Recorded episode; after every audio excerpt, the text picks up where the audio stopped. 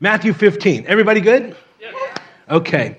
Well, um, you know, here at Calvary, we have been working our way through the Gospel of Matthew. And so we find ourselves in chapter 15. Now, chapter 14 and 15 are a unit in the Gospel of Matthew, and he's, uh, Matthew is really focusing in on some of the miracle stories that took place in the life of Jesus. So when I look at a, a miracle story and some of the stories, I always want to ask myself, why? Why did this happen? Uh, what were you trying to convey to us? Why is it that the Lord made sure that this story was included in the gospel? And there's something that he wants to say to us. I want to suggest to you there in the top of your outline, Paul would tell us this. He would say, God has spoken to us in his Son, whom he appointed heir of all things through whom he also made the world. Jesus is the creator, by the way, and he's the creator because he's God. It says, and he is the radiance of his glory. But the part I want you to underline is where it says, and the exact representation of his nature. Does everybody see that? Jesus is the exact representation of the nature of his Father, the, the nature of God. That is, Jesus is always doing on the earth uh, that which would be his father's nature to do on behalf of his people. So when Jesus is performing these miracles, he's just reflecting his father's nature. So that, that's what's happening. So the, the miracles then have a way of revealing God's heart. But then another verse, Paul would tell us this. He would say, Jesus Christ is the same yesterday, today, and forever. So the heart of God towards his people has not changed. And Jesus is the exact representation of the nature of God. So when we come to a story like this where Jesus performs a miracle and it looks very much like a miracle that has just taken place, uh, I have to ask myself, Lord, what is it that you want to communicate? Because these two miracles look very much alike. So are you really driving a point home? What's the same and, and what's different? So today we're going to look at what's called the feeding of the 4,000 in chapter 14, we're in chapter 15, but in chapter 14, there was this great story of Jesus feeding the 5,000. Today, there's going to be the story of Jesus feeding the 4,000.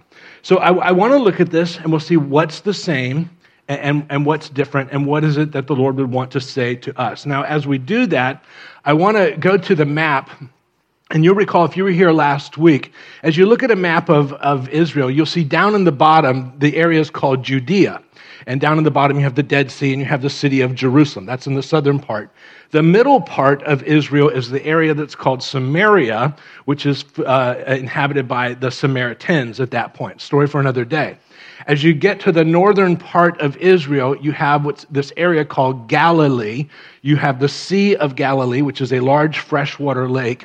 And on the top of the Sea of Galilee, you have this town called Capernaum. Now, Capernaum, as we've been studying through the, the, the Gospels, Capernaum is the headquarters for Jesus' ministry. He has a house right there in, in this area. This is a very Jewish, uh, we would say, very Orthodox Jewish environment. But last week we noticed something that Jesus left Capernaum. He went to the north and he went to the west up to this area uh, called Tyre and Sidon. Does everybody see the two towns, Tyre and Sidon?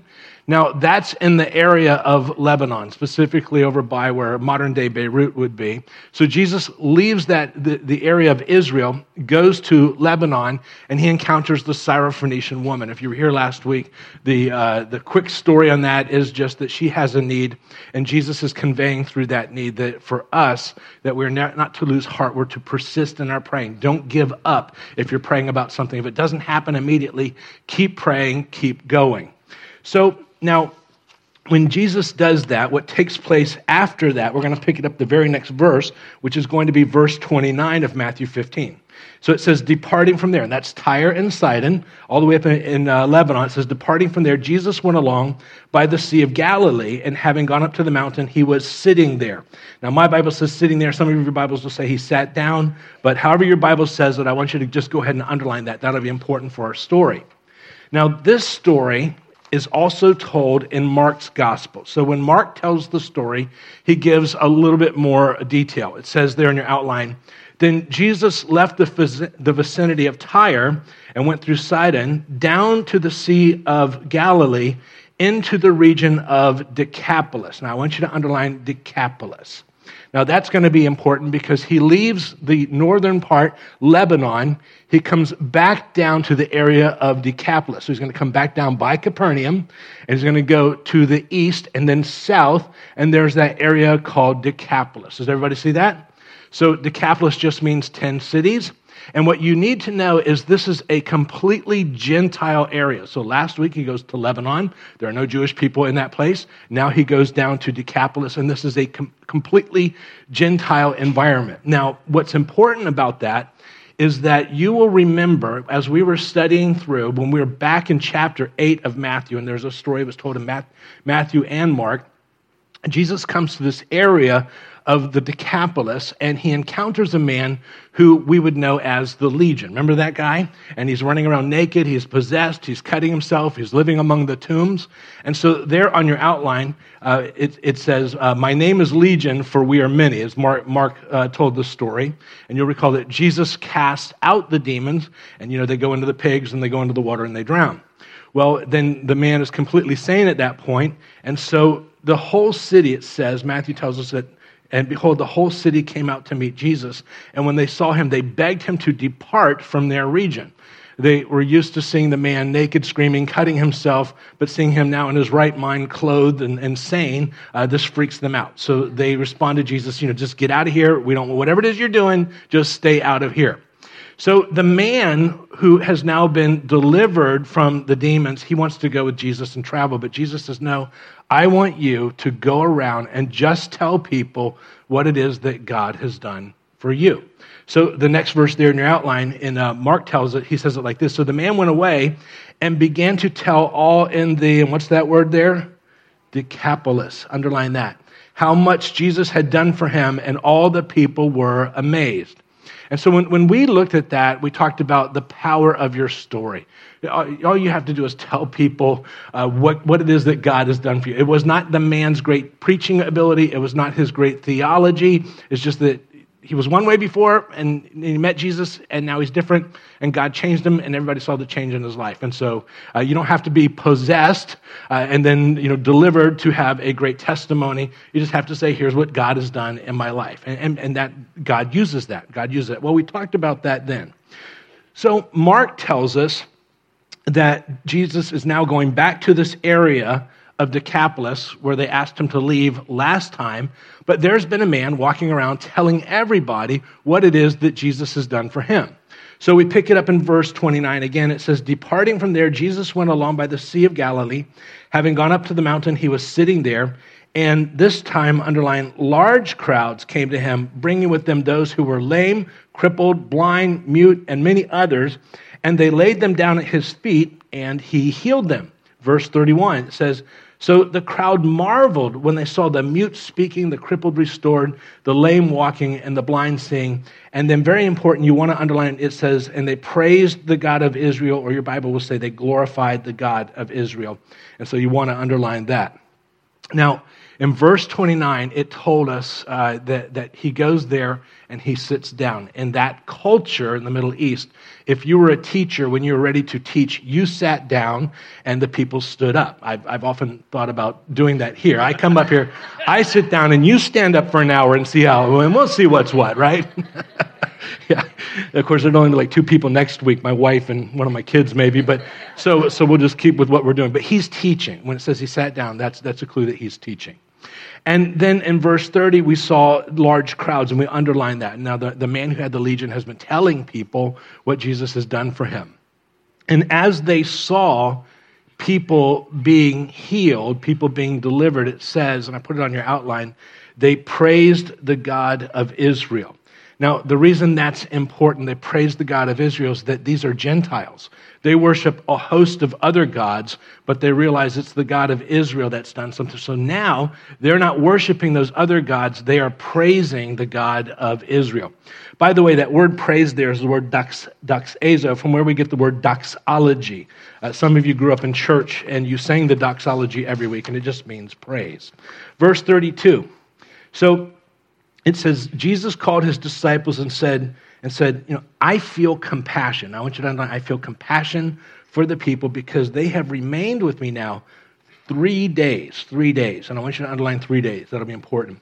They have nothing to eat, and I do not want to send them away hungry, for they might faint on the way. So it's, it's not, they, they've been with Jesus for three days. It's not that they've gone without food for three days, but they've been there for three days, and now they've run out of food, and if they walk home, they're going to be hungry, and it's, it's going to be very, very tiring. So I want you to just highlight very quickly. It says, Jesus, it says, I feel compassion for the people. And uh, the word there, I put it on your outline. I won't try to pronounce it, but I'll show you how this works out a little bit later on. And that word means to have, to have the bowels yearn, uh, to feel sympathy, to pity. It's, it's when you have emotion for somebody and uh, you, you feel it inside. Do you remember when you were in the seventh grade and that person broke up with you? Am I the only one? and that, that sick feeling that you had, well, Jesus has that same feeling as he sees the people. I mean, it's, a, it's something that he really feels for them. That's what the word, word con- conveys. So I'm the only one who got dumped in the seventh grade? What about the eighth grade? Am I the only one who got dumped in the eighth grade? what about perpetually through high school? Anybody? All right. Well, verse 30, it tells us that there are large crowds, but if we go to verse 38, it'll tell us it says, and those who ate were 4,000 men, besides women and children. So this is going to be a very large crowd, and they've been with Jesus now for, for three days. Verse 33, it says, The disciples said to him, where would we get so many loaves? Uh, well, let me, let me read. Uh, okay, so the disciples respond to him. And now in verse 33, I have to read it this way. The disciples said to him, Where would we get so many loaves in this desolate place uh, to satisfy such a large crowd? And Jesus tunes into what they're actually doing. And so he says, Jesus said to them, All right, how many loaves do you have? And they said, Seven and a few small fish. Now, uh, I love that because uh, we forget uh, what happened the, the last time. So I want to read it with that, with that in mind. First of all, this miracle is going to take place in a desolate place, just like when he fed the 5,000. That's going to be the, the same. Uh, they, everybody recognizes that there's no way for them to feed so many people. All miracles begin as an impossible situation, and we typically make that a point. But the last time you'll recall, when he says in verse 34, he said to them, uh, How many loaves do you have? And they said to him, Seven with a few small fish. Now, last time when there was a great need, uh, Jesus had to say, He said to them, Well, how many loaves do you have? And uh, go look. And so they had to go look. And when they found out, they said, Five and two fish. This time you'll notice that Jesus doesn't say, you know, how many do you have? Go look. Uh, here, uh, I, I think that they saw the situation developing. They remember the last time, and because they remember the last time as they see it, the situation developing, they've already decided we, we kind of know what he's going to do. And so we're going to go through the crowd and we're going to find out so that when he says, How many loaves do you have? They go, Seven. Ha! Messing with you. You know, this kind of the, the uh, well, that was funnier in my office, but. Uh, but so, so they've collected the seven loaves at this point. And, and so Jesus doesn't say bring them here because they, they already have them. Verse 35. So that's a little bit different. So maybe the disciples are growing at this point. And so he directed the people to sit down on the ground and he took the seven loaves and the fish. And, and now, however your Bible says it, I want you to underline where it says giving thanks, giving thanks. He broke them and started giving them to the disciples, and the disciples gave them to the people. The disciples gave them to the people. One of the things that, that, uh, that we, we learn is that although Jesus was fully God and he was fully man, everything that Jesus did, he had to do as a man. So he had to, all the miracles he, he did, he did not do with his power as God. The Bible says he emptied himself of that. And so everything that he did, he had to do as a man. And so here he models something, and uh, this is very important. And so I want you to write this down. This miracle begins by thanking God in advance for the answer. Thanking God in advance for the answer. At this point, all they have is a few loaves. There is absolutely no evidence that you can look at and see that God's going to do something, but Jesus models giving thanks in advance. Uh, by the way, just for fun, when it says "and giving thanks, the word there in the original language is Eucharisteo, uh, to where we get the English word Eucharist. And uh, that just means giving thanks, giving thanks. Well, Jesus gave thanks before there was any evidence that something would actually take place. And Paul would say, and you'll get this throughout the entire New Testament, when you pray and you are asking God for something, you go to his word, you find out what his word says, and then you present that petition before the Lord, and then before there's any evidence, you begin to give thanks. So Paul would say it like this continue steadfastly in prayer, watching, watching therein with thanksgiving. Does everybody see that? So you ask God, and then you begin to thank God in advance for the answer. So you determine what it is that God says about your situation. No evidence whatsoever, but you begin to thank God. You begin to thank God. Another time, so it's also important here that Jesus does not rehearse the problem as he prays. He doesn't say, Father, you know there is this large crowd and we only have seven loaves and it's such a great need and everyone's so hungry. And he doesn't build up how big the problem is. He just begins to thank God for the answer. Thanks God for the answer. Paul would say this Paul would say, Do not be anxious about anything, but in everything, by prayer and petition, with, what's that word? Thanksgiving. Present your requests to God. So part of prayer, part of the answered prayer is you go to God's word, you find out what God says about your situation, you bring that to the Lord based upon your word, and then you begin to thank God in advance for the answer when there's no evidence whatsoever. And you see that throughout, but it's something that's greatly missed, greatly missed in um, many circles of uh, what we would profess to be Bible believing Christians. And uh, so just tuck that away and, and think about that. Hopefully, sometime we'll have a chance to talk about that a little bit more. Verse 36 He took the seven loaves and the fish, giving thanks, he broke them and started giving them to the disciples, and the disciples gave them to the people. So after giving thanks, he breaks the bread, he gives it to the disciples. This will be a miracle from God for the people through the disciples. He's going to have the disciples participate in that. We'll talk about that. Verse 37, it says, And they all ate and were satisfied, and they picked up what was left over of the broken pieces. And then it says, Seven large baskets. And I want you to underline that seven large baskets full. Seven large baskets full. Now, what we're going to find in a few minutes when we look at it, that when it says that they're satisfied, it's going to mean that they're stuffed. What that means is they, they didn't just get a little piece of bread, they, they've gone back for fish and they've gone back for bread, and it's just, you know, they've, they've, they're stuffed at this point. Well, that was this miracle.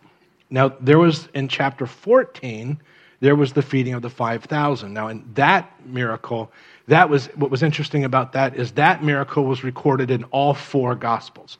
So each of the gospels brought out a, a certain aspect of something that, that took place. So you get the, you know, you put them together, you get the full picture.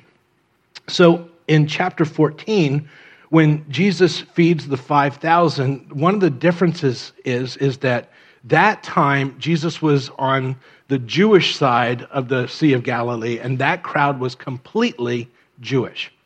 This crowd today is going to be completely Gentile. There, there's no Jewish people living over in the Decapolis.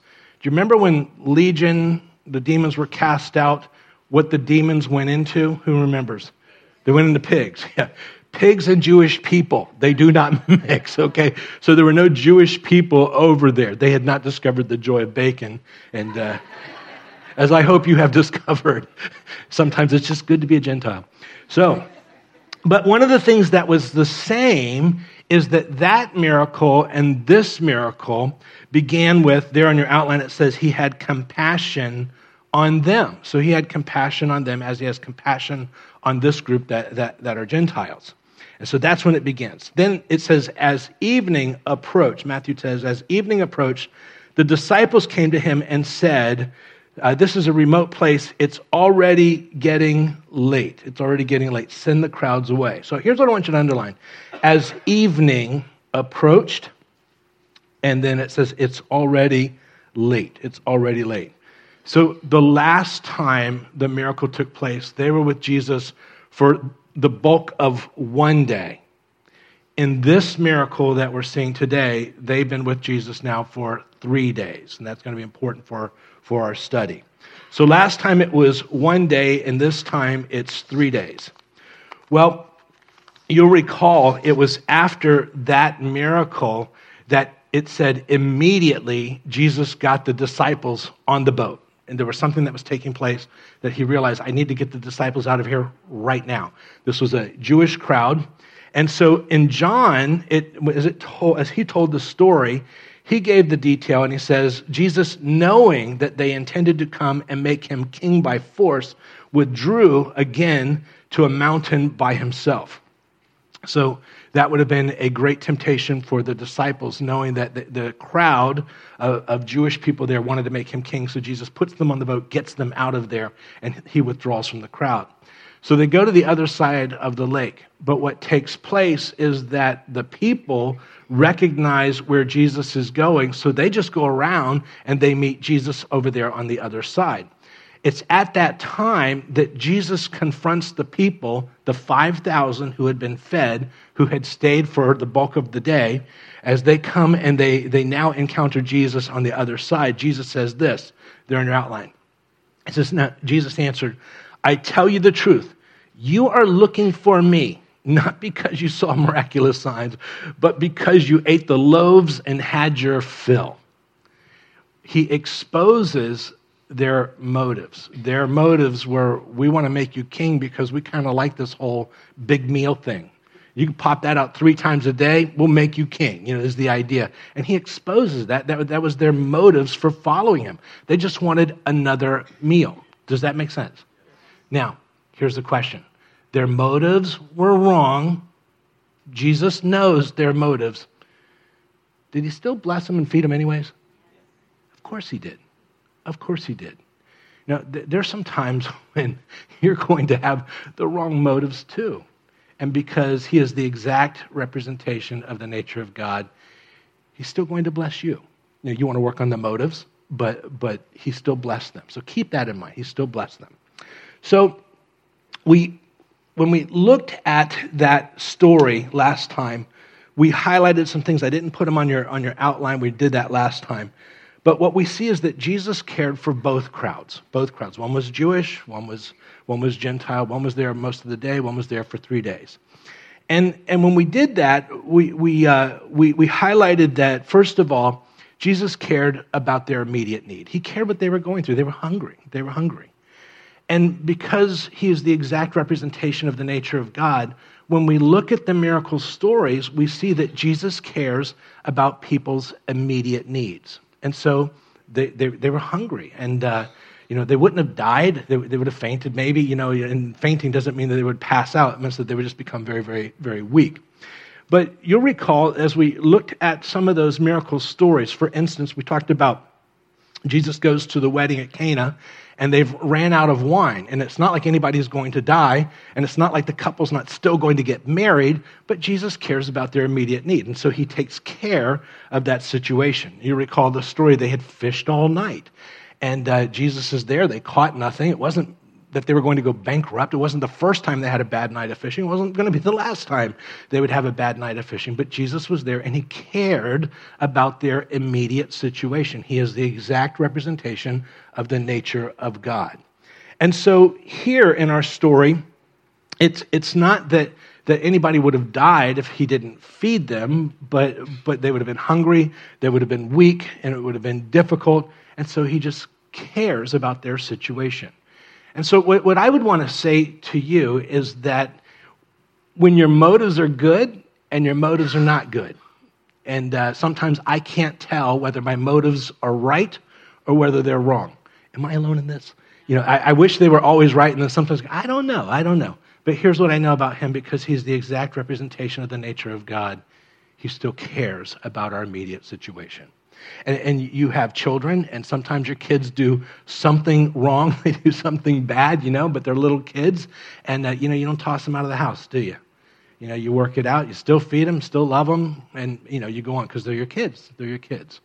Well, so we noticed they cared about their, their immediate need. And then we, we saw that when Jesus performs miracles, he likes to have the disciples participate. So when he goes to the wedding and he's at the wedding, that um, he could have just said, Let there be wine in the pots, and poof, it would have happened, and he could have done that. But he chose to use participation. And so he said to the people, Pick up the pots and go fill them up with water. Your part, you fill them up with water. My part, I'll convert them into what they need to be converted into.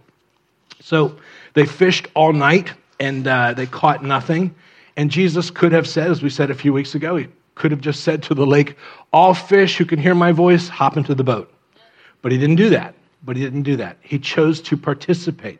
So his part was that it was going to be filled, but their part was that they would have to launch out and put the nets out. Now, we read that in a few minutes. What we forget is that those nets were somewhere between 600 feet to 1,000 feet. So it wasn't like they were sitting in the boat, tossed out the net, and pulled it in. They had to put those nets in, which were drag nets, and pull that in. It was a miracle that took their participation literally several hours, several hours. And you know the rest of the story. Many people, I believe, miss out on what it is that God wants to do in their life because they don't realize that sometimes there's God's part, but He loves us to participate. And if we don't participate, then the miracle doesn't take place. He says, I feed the birds of the air. we always mention how, yes, but he doesn't drop the worm off at the nest. There's God's part. I'll make sure it's there. You've got to go get it. You've got to go get it. Many people miss out because they're just waiting for God to do his part and they don't recognize that he enjoys participation of his people. He, he likes to do the miracle with his people.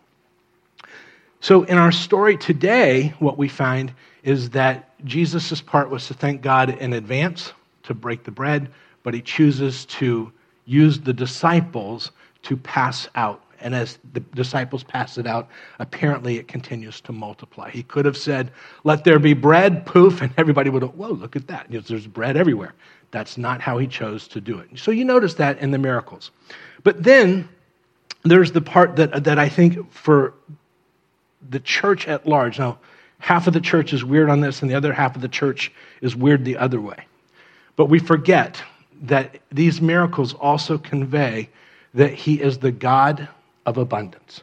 He is not the God of just enough. He's the God of abundance.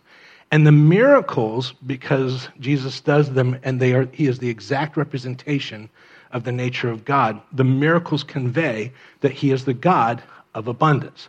And so last time when we talked about this, we said, you know, so Jesus heals somebody who's blind, and the truth is, uh, if he could have done just enough, you know, just to give you just enough sight, you might say, uh, so that you know if you can't see anything, but now you can see something, that's pretty good. A lot of us would be happy with that, you know. But he restores completely. So he goes to the wedding, and uh, they had run out, which means they had already had a bunch because now they have ran out. And so he could have said, Well, here's a couple of bottles that'll get you through. But if you do the math, you find out that the miracle involves making 180 gallons of, of, of wine for the wedding, which is more. I hope that's more than enough, but, but it was more, you know, they'd already had some, they ran out, but so the 100, that's, that's enough, you know, even for, you know, some of your parties. But, um, so he, he goes and they'd fished all night and, and, uh, you know, he, he could have said, launch out and given them just enough, you know, to get, get you through the day, pay your bills, feed your family. That's good. But when you look at the story, because he's the God of abundance, there's so much that it literally begins to sink the boat. They have to actually call other boats in because the catch is so great. He's the God of abundance. And so, here today, what we're going to see is that every person will have as much as they want and, and they're going to be stuffed. We'll see in, in a few moments. And being stuffed, we're going to find that because he's the exact representation of the nature of God, and because he's the God of abundance, uh, there's going to be left over. And uh, we'll talk about that. So, those are the things that we see are the same in both miracles. But I want to suggest something here and, and see if this makes sense to you. That there is something that's different. There's something that, that's also very different. I'm going to suggest that what's different here, it appears. Um, the first thing, and I'm going to suggest two things, but, but um, based on the story, I'm going to suggest that this crowd was starving for God's word. They were starving for God's word. In verse 29, he sits down. Now, we might miss that, but in that culture, that meant that he was beginning to teach, and he's been there for three days. And uh, verse 32 tells us that they've been there for three days. When he fed the 5,000, they were there for the bulk of one day, and it's getting late on the first day, and so he, he cares for them, so he takes care of the, the need. There's something about Jesus that, that as he's teaching, there's something about that where they are saying, I have to be here. I have to get this. And it's been three days. And they knew that there were things going on back home. But there was something about his word that was grabbing them. And they said, I, I know there's stuff going on, but I have to be here. I need this right now. I think that he tells us that they've been there for three days so that we would know that they're not just there for a meal of bread. You don't wait three days for, to get some bread. But whatever was happening, they needed to be there, and, and we're told that they've been there for three days. Uh, I would also say that when he arrives this time, uh, and maybe I'm saying the same thing just differently, but I, I would suggest that they craved being in his presence They craved being in his presence. They could have said, you know, it's been a great day, had a good, learn some things, but I uh, got to get back. You know, got the farm, got the business, got this. But there was something about encountering him that whatever was going on back home, they said, I need to be here. I, I, I just, I don't want to leave this right now. There was something about being in his presence that even though stuff was going on back home, they wanted to be there. I, I would suggest that there's something about the Jesus of the Bible that causes people, when they encounter the Jesus of the Bible, to say, I want to be in his presence. When somebody claims to be a believer in Jesus, but there's not that desire for his presence, I would suggest that somebody might have sold them another Jesus. Because what we see in the Bible is that when it's really Jesus, there's this desire to be in his presence. Does that make sense?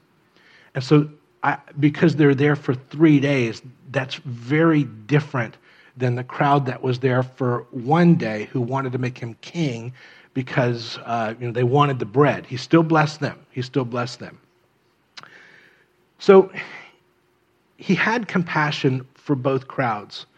And both crowds are blessed by Jesus, but I see something here. The, the verse there on your outline, verse 37, it says, They all ate and were satisfied. And that word satisfied is chortazo. And they picked up what was left over of the broken pieces, seven large baskets. And, and it, in the English, it says seven large baskets. So the first thing we notice is they're satisfied. And, um, you know, if, if, you have a, uh, in our world, satisfied doesn't mean what, it, what this conveys. The word there in the original language, chortazo, means to gorge. Does everybody see that? To supply food in abundance. So this is like Thanksgiving. You know, you've had your first, your seconds, your thirds. You bring out the pie. You know you shouldn't, but we know you will, and you eat more and more. And, and then you just have to lay down and, and pass out, essentially. Am I alone in this? so they're, they're stuffed. They're stuffed. Now, here it tells us that they picked up, after everything was done, seven large baskets. And the word there is spuris. And that means a large, flexible basket for carrying provisions. So this would be a basket. I should have got a picture, but a basket about so wide, so tall, and uh, you would load your stuff in it, and then you would carry it. So this here is filled up, overflowing with bread at this point. Now, the reason uh, I think that's significant is because when Jesus fed the 5,000, he cared for them, he still blessed them, but their motives weren't where they needed to be, and he exposed that. Still cared for them, still blessed them, But last time they picked up 12 small hand baskets of broken pieces. And the idea then was there was, there was enough for each disciple to take away a little something left over, uh, maybe as a reminder, maybe a snack later on, is, is what the, the, uh, the, the word conveys. It's just a little bit. But what we see in this group, who were Gentile, that would be unlikely, uh, they wanted to stay for three days. Their motives weren't, we just want the bread. Their motives were, we want to be in your presence. Their, their motives were, we want to hear what you have to say. Although he blessed both of them, the leftovers, the blessing here is going to be, and I want you to write this down, a hundredfold. A hundredfold. A hundred times the blessing. There was something in their response to him that allowed him to bless them so much more. Now, some would suggest that he blessed them so that they would have food on the way home, and that's quite possible too. Uh, others suggest that he blessed them uh, because we do see here in the Gospels at this point a turning point where Jesus is ministering to more and more Gentiles and less and less of a Jewish crowd. But I do notice that there is something very different in their response, their heart to the Lord, and that leads to a very different amount of blessing in their lives. I love that for the crowd who had the bad motives, he still blessed them. He still loved them, just like you love your children. And yet, there was something special about the crowd that wanted to be in his presence, that wanted to hear his word, and he made sure that we understood that they were there for three days. So we couldn't say they're just there for a meal. There was something that they needed to, to experience with him. I believe in this also that he is conveying to them that he is the exact representation of the nature of God. And so, because he is the exact representation of the nature of God, he is conveying to them that he wants to be in their lives the, the God of abundance. He wants to meet their immediate needs. He wants the participation. In our world, the church is on one side, it's all about abundance, material blessing, uh, financial blessing, which I, I believe that God is very much wanting that for his people. But sometimes on the other side, uh, when it comes to material blessing, that, that the church thinks that there's something wrong with that. Like you can't be spiritual if you're materially blessed. You have a hard time making that argument from the Bible. In the Old Testament, there's Abraham. He's called the father of faith. He's the friend of God. He's the example of what it means to be right before God, apart from what they would call the Old Testament law and yet uh, he was the richest man on the planet at that point. Abraham, who's the picture of what it means to walk by faith, never had to choose between being blessed materially and walking with the Lord, his relationship with the Lord, because God loves to bless his people. God will be the God of just enough, if that's what we want him to be. But when I look at the nature of who he is and what he conveys, he loves to bless his people. He loves to bless his people so that they can, in turn, be a blessing to others and for the kingdom. And with that, I would encourage you to think that through and evaluate who is the God that you believe in as we uh, wrap up today. Let's go ahead and close in prayer. Heavenly Father, as we wrap this up today, Lord, you've conveyed these stories to us because there's something that you want us to see. You are the exact representation of your heavenly Father. And Father, you sent Jesus to represent you. And your heart, then, and what your word says, is that you really care. You really care for your people. You care for us when we get it right, and you care for us when we don't completely get it right. But Lord, we also realize that we live in a re- religious environment that sometimes forgets who you really are and what it is that you really want to do in our lives and on our behalf so that we can partner with you to accomplish great things in this time or place where you've called us to be. I pray, God, that as we go forward, that we would begin to embrace the God who reveals himself through Scripture. And even if that's different than the God of our culture, that you help us to hear from you and follow you. I pray, God, that you keep us till we meet again. It's in Jesus' name we pray. And all God's people said, Amen. God bless you guys. We'll see you next time.